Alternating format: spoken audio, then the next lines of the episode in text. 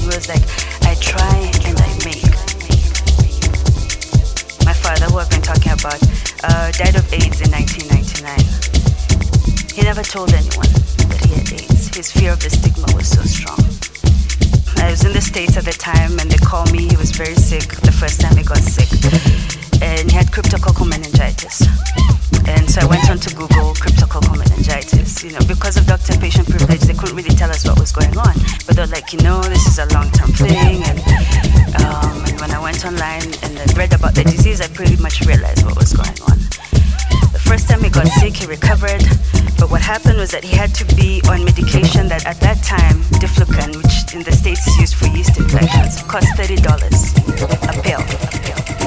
He had to be on that pill for the rest of his life. Money ran out, got sick again. And up until that time, he had a friend who used to travel to India and used to import um, generic, uh, bring in generic, could get him generic version of it. And that kept him going.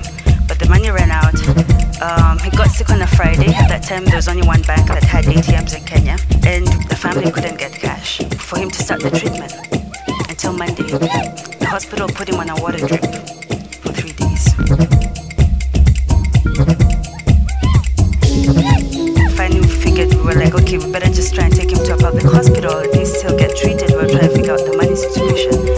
And he died when the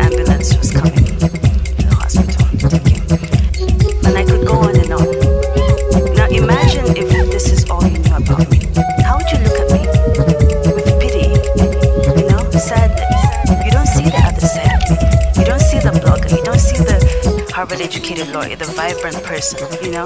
I just wanted to personalize that because we talk about it in big terms and you wonder, you know, so, so, so what? This is how you look at Africa. This is the damage it causes. And going back to the point I was trying to make, this is the Swahili um, Wikipedia. Swahili is spoken by about 50 million people in East Africa. It only has five contributors. Four of them are white males, non native speakers. The other person is Ndesanjo, is a Tanzanian first Swahili uh, blogger. He's the only African who's contributing to this. People, please, we can't whine and complain the West is doing this. What are we doing? Where are the rest of the Swahili speakers? Why are we not generating our own content? You know, it's not enough to complain, we need to act. Reuters now integrates African blogs their coverage of Africa. So that's a start. The aid approach is flawed, you know, and after all the hoopla of live aids, we're still not anywhere in the picture. The point I'm trying to make, though, is that it's not enough for us to criticize, you know, should I move back, should I stay, you know, just jump.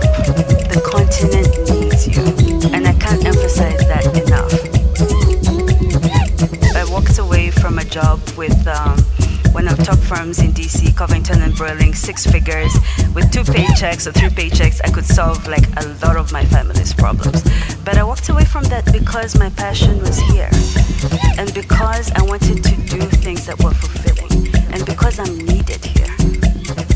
I probably can win a prize for the most ways to use a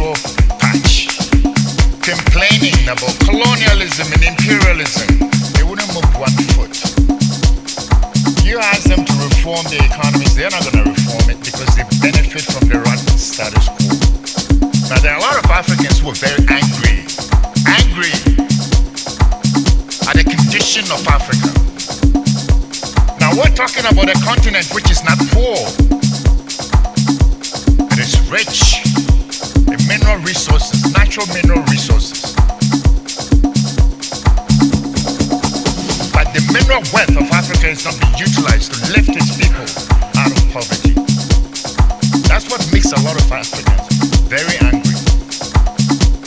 And in a way, Africa is more than a tragedy in more ways than one. There's another enduring tragedy, and that tragedy is there are so many people, so many governments, so many organizations who want to help the people in Africa they don't understand. Now, we're not saying don't help Africa. Helping Africa is noble, but helping Africa has been